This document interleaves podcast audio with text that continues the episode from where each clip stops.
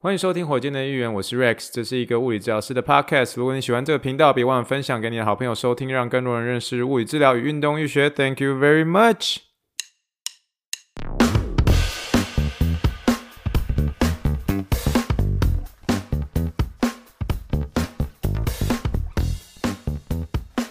Morning, morning, good morning. Think big, dream big, and let's make it to the rocket. 今天是二零二二年五月二十二号，欢迎收听第八十八集的火箭队议员。各位听众，大家好，你好，你好，你好。今天没有气泡水的声音，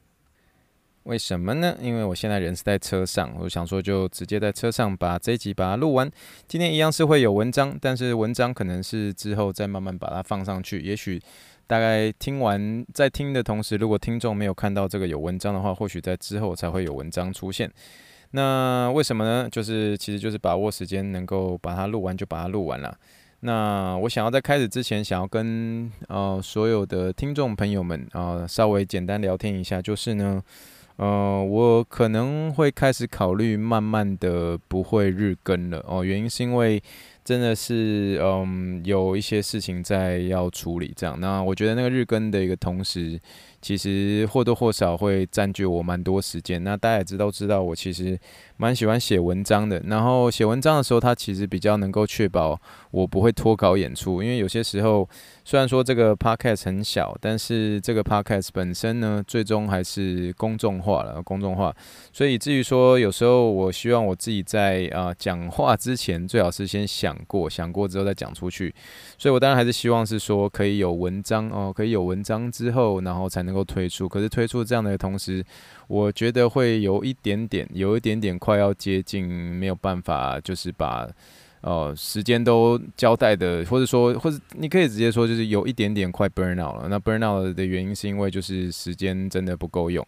那最主要的原因是因为其实我还在做另外一个网站。那那个网站的话是真的是全部是针对美国人的那一种，然后所以就变成说那个没有办法，那个就等于说迟迟的摆着。可是那个做网站的一个软体，它所花的经费更大，等于说。呃，有点像是说，我一个月会花费将近平均快要九十到一百块美金在，在在。要准备做这个网站，可是变成说我这个东西是一直摆着的，那我会觉得有点可惜。那因为中文的这个话，我是用 Wix，那 Wix 的话相对的就便宜很多。那你大家在看我的那个什么啊、就是火箭队议员网站的时候，已经看到那个 Wix 的广告一直跑出来。为什么？因为我是用最经济的方式来架这个火箭队议员的一个网站。那这个的话，一个月大概才花七块钱美金而已，那个就很便宜。可是另外一个的一个网站是用卡加比，卡加比就很贵，那卡加比非常贵，所以但是卡卡加比它所可以给你提供的一个服务内容就很多，你就可以放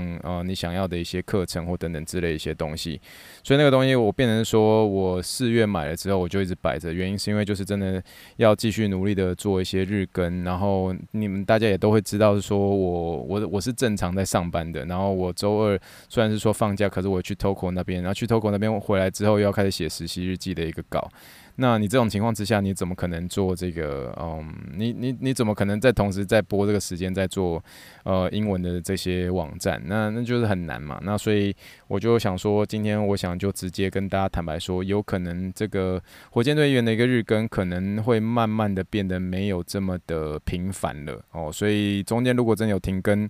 呃，如果中间有停下来的话，请大家也不要觉得意外，有可能会是在这一两周就开始发生吧。但是一定会定期的会再去跟大家做一些更新啦。那包括我觉得不会改变的，像是实习日记啊，然后不会改变的是临床英文时间啊，或者 something happen 这些东西都会在，只是中间那个闲聊可能慢慢会变得比较少一些些。我觉得啦，那美食这个聊吃我自己也很喜欢，可是这真的很难很难，就是全部集中火力的在做这些呃免费。然后更新给大家一些内容，这样，所以希望大家可以理解。那也希望大家能够继续支持火箭队议员啊！这真的就是纯粹是我，嗯，有点想说，就是真的已经到一定程度的一个中生代了哦，中生代。所以也是希望可以给呃台湾的听众，或是在美国听得懂中文的华人朋友们，然后我自己的一些。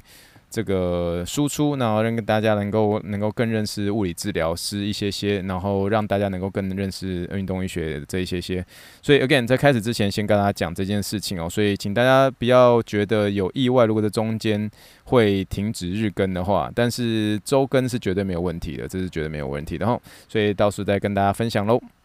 好了，那就算是跟大家公告这件事情。那我们今天就开始我们的 Something Happen，Something Happen。今天 Something Happen 呢，我们其实是不是一个球员哦？不是一个球员，他纯粹是一个我这周所遇到的一个这个患者，一个病人哦。他的名字呢，呃，原则上我一样是给他取一个绰号哦。为什么呢？因为他是因为六角杠啊，六角杠铃硬举所造成的一个背痛，所以因为六角杠铃，所以我就把他取叫小六哦，小六。呃，不是他今年念小学小六，呃、不是啊，他是啊，我开始介绍一下哈，小六哦，对，今天一样是会有文章哦，但是只是这个我这一篇 po 上去的时候，我不确定文章有没有办法图文并茂的把它弄好，但是可以先跟大家预告，如果想要看这篇的文章文字稿的话，也可以准时锁定火箭队的一员的一个中文网站。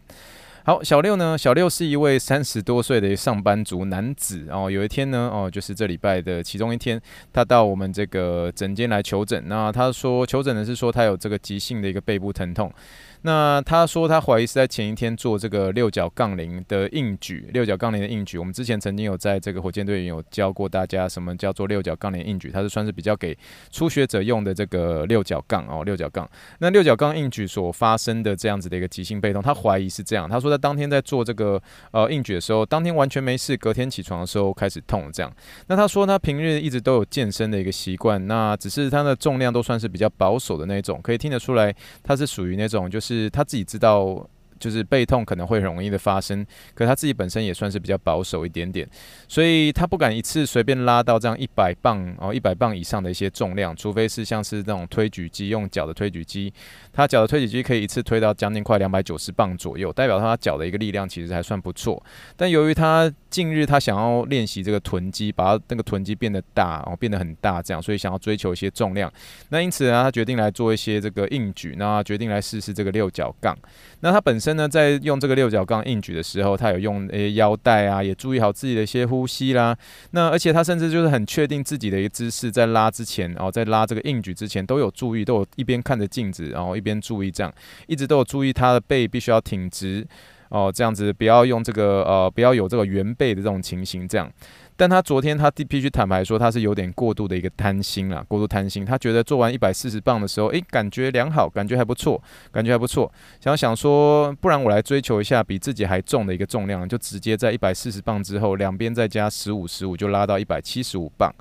那回家之后，他想说就可以这样的跟这个女朋友炫耀一下，然后觉得说，诶，很酷，我今天举了一个比自己还要重的一个重量。那当天晚上他也觉得是没事这样。结果呃练完之后，诶，就像我说的。一呃，当天晚上没事哦，完全都没事。但隔天一早上起来时候，发现那个背痛的不像话，走路啊，还有跑步啊，还有这个久坐之后刚站起来的那一刹那是最痛的。我再说一次哦，他在走路的时候会痛，跑步几乎都快没有办法跑起来，然后。久坐了一阵子之后，然后准备要站起来那一刹那，会觉得是最痛的。但是坐下来还有躺下来的时候，然后尤其是躺下来再把脚翘起来的时候，那个时候感觉最舒服。那它那个痛的位置呢，是刚好是在腰的一个正后方，然后没有传导到任何腿下的一些症状，或是有任何一些神经啊无力的这种情形。那他那个背痛算是痛的非常非常的一个局部啦，非常非常局部。那因此而来这个求诊，哦来求诊这样。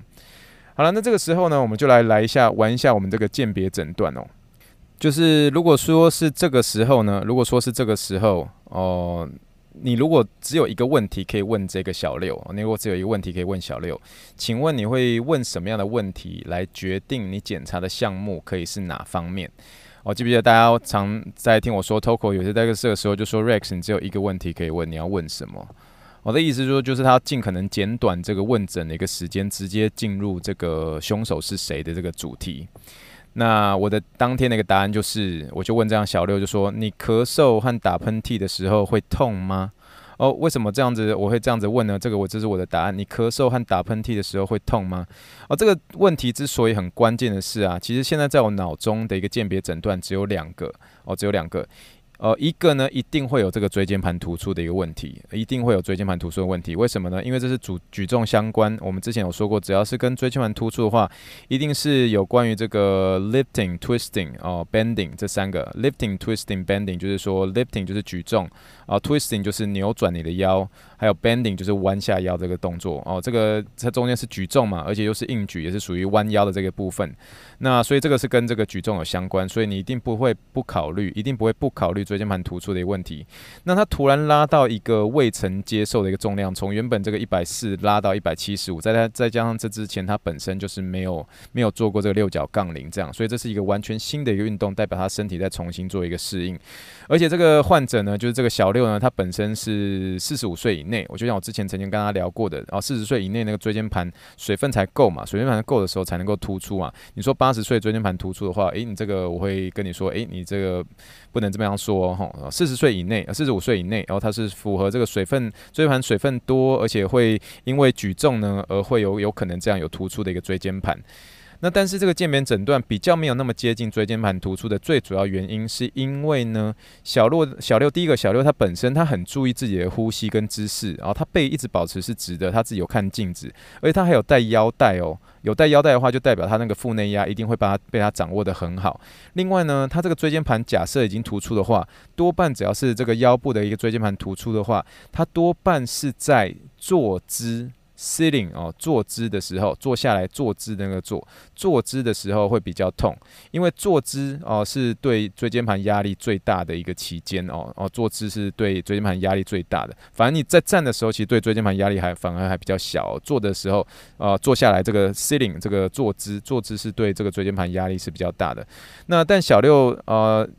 小六在在在一开始呃的时候就有说，他说他在站着的时候，还有走路跑步的时候比较痛。所以这个时候，基本上椎间盘的一个可能性已经只剩下百分之三十 percent 左右。那我最后只要在一个关键的问题，就可以直接把椎间盘的问题直接删掉，直接删掉，直接在评估的时候用两个检测，然后就直接紧紧抓住我的一个凶手是谁，那我就可以开始治疗喽。那所以我这个关键的问题就是说，请问你在咳嗽或打喷嚏的时候会觉得背痛吗？啊，为什么会这样问呢？因为椎间盘突出的时候会造成这个疼痛，还有腹内跟它造成这个疼痛跟腹内压会有很大的一个关系。腹内压呢一增加的时候，就会造成我们这个英文我们叫做呃 Valsalva maneuver 叫做呃努责现象，努责现象，努力的努，然后责任的责，努责现象 （Vasalva maneuver。那这个努责现象一发生呢，就会立刻引起这个椎间盘的一个疼痛。那这种情况呢，啊、病人啊、都会反映，就说在咳嗽的时候啊，打喷嚏的时候啊，或是那种大大便的时候，便便那种便便这样憋气用力的时候，这样嗯嗯这样的时候。会觉得会疼痛，那这个时候我只要请小六用力的咳嗽一下就好。那我预计是他是不会痛的啦，因为我那时候就说，在评估的过程中，其实最很大的一个关键因素就是说，他告诉我说他坐着的时候反而是比较舒服的，站起来的时候反而会痛。那这种就跟椎间盘其实就是没有这么样的一个吻合，没有那么吻合。那只要在最后一个问题，就是打喷嚏的时候会不会痛？如果他不痛的话，那基本上椎间盘突出这个我就直接删掉这样。于是这个小六呢，听完问题之后就轻咳了几下，然后。再重咳了几下，然后就跟我说：“诶，不痛，不痛。”这个时候我就已经真的准备要抓凶手了哦，真的准准备要抓凶手了。原因是因为这个椎间盘基本上这个已经呃，这个嫌疑犯已经直接被删掉了，这样。所以我就请小六起身哦，起身哦，站起来，然后从他他他从一开始要准备呃这个站起来的时候，他就是必须要把手放在那个大腿上，然后慢慢一点一滴的把自己身体推起来，然后才能够慢慢的站起来。因为他就像我刚刚说，他站起来的时候会比较痛嘛。那他这个在那个时候，他站起来之后，他身体都还保持有点微弯，有点像是 Michael Jackson 这样往往前斜斜斜往前倾，这样往前斜斜的前前倾这样。然后我就说，你先这样子啊、往前弯，然后慢慢的再回到站立的一个姿势，然后就只有见这个小六这样慢慢的，然后很害怕的往前弯，然后就要他准备准备从这个弯腰之后拉起身体，这样要站起来的时候。马上痛得不像话，他就说就是这个痛，就是这个痛，然后马上指着他痛的一个位置，就是将近在他那个腰部跟这个剑椎的一个中心点的那个位置哦。哦，好渴啊！今天在车上没有气泡水可以喝，直接讲到中间。好，让我轻咳一下。好，那这个时候呢，我们就不用多说哦，直接废话不用多说，背部伸直肌拉伤，直接抓到你了，这就是中间这个凶手，凶手直接抓到背部伸直肌拉伤，直接抓到你了。这个呢，其实他这个背部伸直肌拉伤呢，算是健身的一个初学者很常见的一个拉伤了。那时常是在做像是些硬举啊，或是背举的时候，那他理当是要把这个髋关节当做一个所谓你在做一个硬举的一个旋转轴心，可是呢，对于这些初学者，他们还不大会用这个髋关节来用力，然后他反而是把这个轴心拉往上，拉往上，用这个下背哦，下背用他的一个背来做一个旋转轴心，因而这样重复的一个使用，然后再加上他的一个突然之间的一个大重量，瞬间让他的一个这个背部伸直肌啊拉伤了，拉伤了这样。那在他起来之后，他觉得痛的时候啊。就是，就我刚刚说，我们刚刚一开始要请他这做一个往前弯，然后再起来的时候，他起来的时候会觉得很痛嘛。那现在就是我们要做一个所谓的一个见证奇迹的一个时刻。大家记不记得我在做评估的时候，我常常会做这个见证奇迹的一个时刻。这个时候呢，我请他坐下，然后坐下的时候呢，然后在他膝盖的一个上方绑着一个弹力带，绑着一个弹力带。接着呢，我请他。待会再做一次一模一样的一个动作，但是在这个过程当中呢，他要把这个他的一个就是膝盖膝盖上面的那个弹力带用力的一个往外用力，往外用力的目的是做什么呢？他目的是要激发出他的一个臀肌哦，激发出他的臀肌的一个力量。然后呢，这个时候再请他说：“诶，你现在小腹的一个肚子帮我用力一下，小腹的肚子帮我用力一下，就像是有人要揍你肚子那个样子哦，就像有人要揍你肚子那个样子。然后哦，做出这样哦。”肚子用缩紧，有点像是缩紧小腹，然后肚子用力这个动作这样，然后再请他这个时候呢，你现在再做一次前弯哦。前弯之后再慢慢站起来，做一模一样的一个动作。那也就是说，他其实的动作跟刚刚让他痛那个动作是一样的，前弯再起来，只是这是不一样的地方是，他这个时候膝盖的中间有放弹力带，然后请他肚子做一个用力的动作。诶，这个时候呢，这个时候呢，他一开始是有点害怕，然后可是他看到我很有自信的样子，他决定试一试。结果他照着我的动作去来做个配合，膝盖用力的往弹力带往外推。然后这个臀肌肌肉发力，然后接着使他的小腹用力，然后做出一模一样的动作。只见他惊讶的表情，就说：“诶，怎么不痛了？怎么不痛了？”这样。好了，那我们算是做一个总结啦。其实这个小六的这个初期呢，啊、就像是我说的这个背部伸直肌拉伤，他初期还是要以这个疼痛控制来。来做一个基本的一个，像是一些拉筋啊，或是这个核心出力为主。那它的一个疼痛呢，啊，算是我说的要越早介入越好，哦，越早介入越好。因为我估计他的一个受伤大概可以是在三到四周左右完全恢复这样。那他未来呢，如果他没有做好这个动作上面的控制，再重新看他做一个硬举，然后用髋关节来引导他整体的一个硬举动作，彻底来改变他这个用下背部来引导这个硬举的一个错误动作，他这种未来啊，甚至有可能啊，如如果在那个重量在持续增大的一个情况之下，有可能会让他的脊椎有滑脱的一个可能哦。所以这个未来的一个治疗的一个运动介绍，我相信在未来会有机会再跟大家好好聊聊啦。所以今天算是呢，我们借由这个小六的一个六角杠的一个硬举动作呢，造成他的一个背痛，算是跟大家聊一下这个有关于初学者这个硬举的时候蛮常见的一个背部伸直肌的一个拉伤，算是跟大家好好聊聊我的整个一个评估的经过，然后最后抓到凶手是谁。斩除掉这个椎间盘突出，而真的是一个背部伸直肌的一个拉伤的一个可能喽。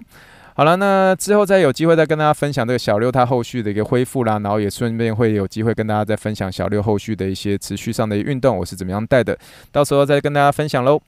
好了，那钻石今天就是分享完今天的这一个整个一个 Something Happen 小六的一个硬举所造成的一个背痛。那希望大家喜欢这一集哦。那也希望如果你是第一次听火箭队运营的话，不要忘了给火箭队运营一个五星评论，让更多人能够认识物理治疗、运动医学。那最后就先跟大家说声晚安啦。我这次是在这个车子上面录的一个音，也希望大家可以能够接受，能够喜欢喽。那就先这样喽，我们说声晚安喽，也祝福大家有平安、健康、快乐一周。那我们先说声 Thank you。And good night. Bye.